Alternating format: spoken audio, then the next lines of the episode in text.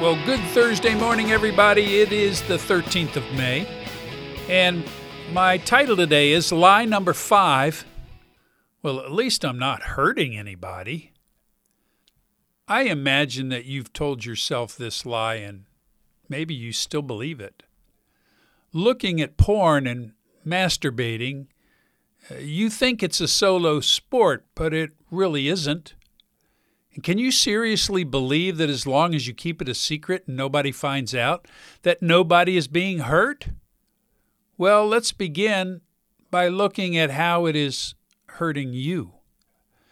Paul writes two letters to the Corinthian church, and in the second one, he talks about sexual sin. In Corinth, there was the temple of Aphrodite, where prostitutes were used around the clock to service the desires of those coming to Corinth, which was a major seaport at the time.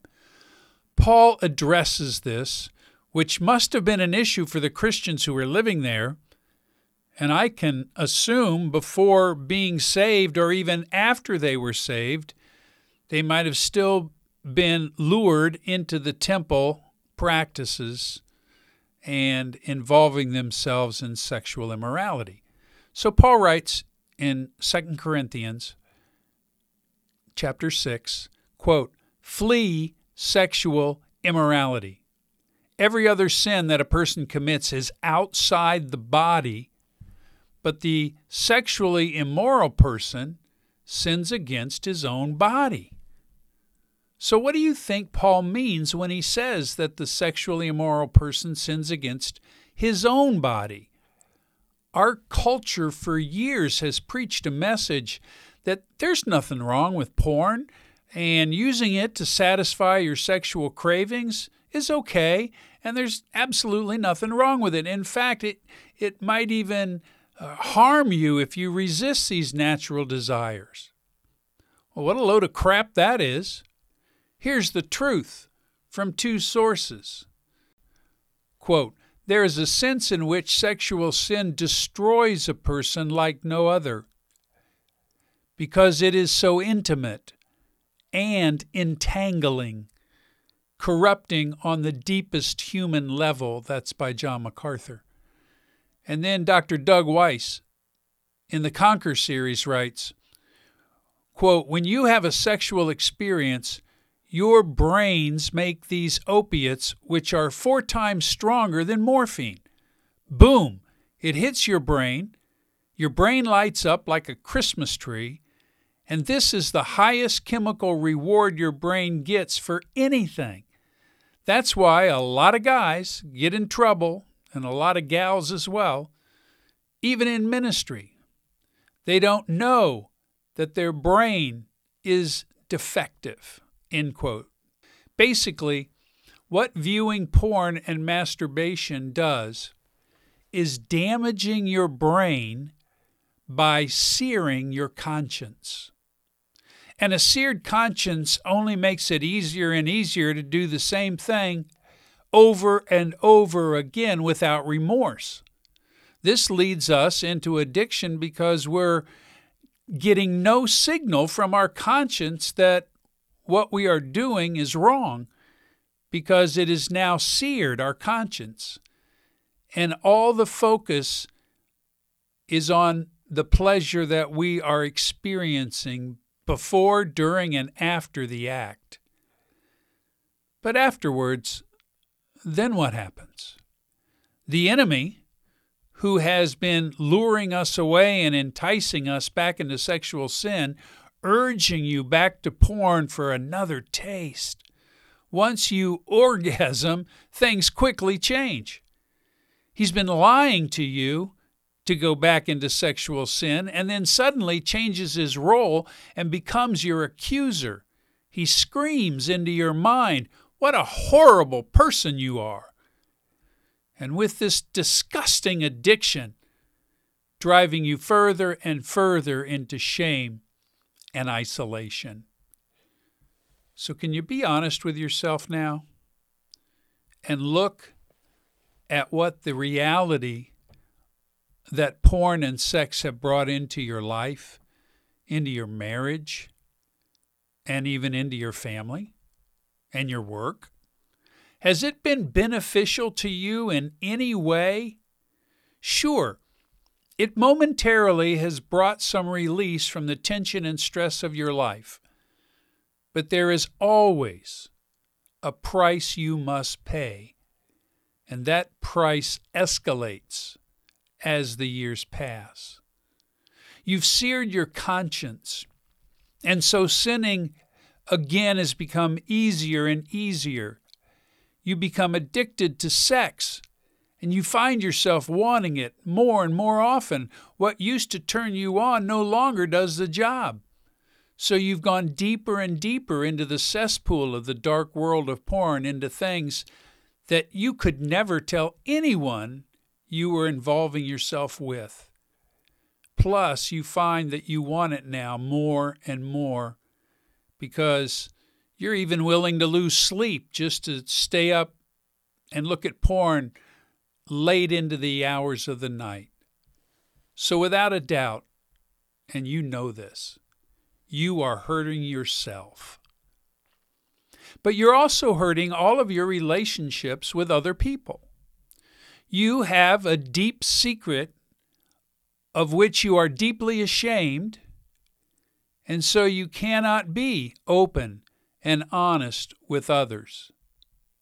You are guarded keeping this thing hidden, and you believe that if anyone knew the truth about you, they would never want to even be with you. And that might be true. So you live your life on the surface. You have become shallow, insincere, and appear to be disinterested around others. And if you are married, listen, friends, this is true your wife senses something is wrong.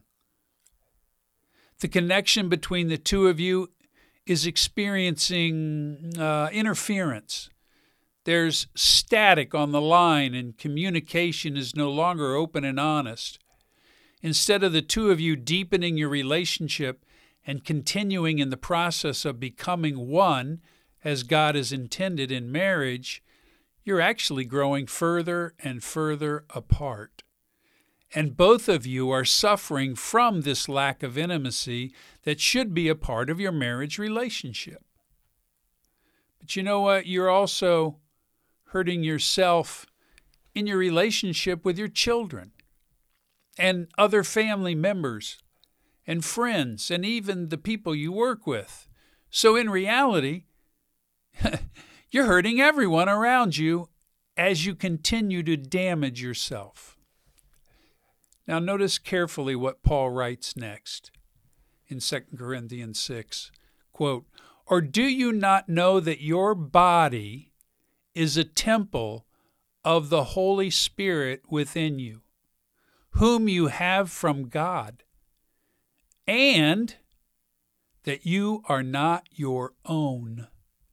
For you have been bought for a price. Therefore, glorify God with your body. Listen, what we do with our bodies is extremely important. Not just what we do or do not do physically to maintain good health, and not just what we put into our bodies in terms of the junk food we might be eating to comfort ourselves. Our bodies are the temples of the Holy Spirit and the Holy Spirit is in you, He's in your body. Everything that you do with your body, the Holy Spirit of God is right there with you and in you.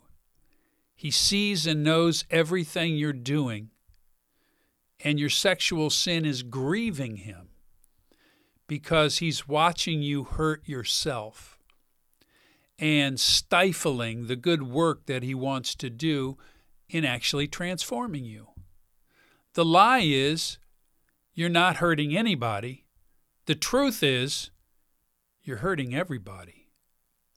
Not to mention the millions of women and children who are sex slaves and being trafficked all over the world.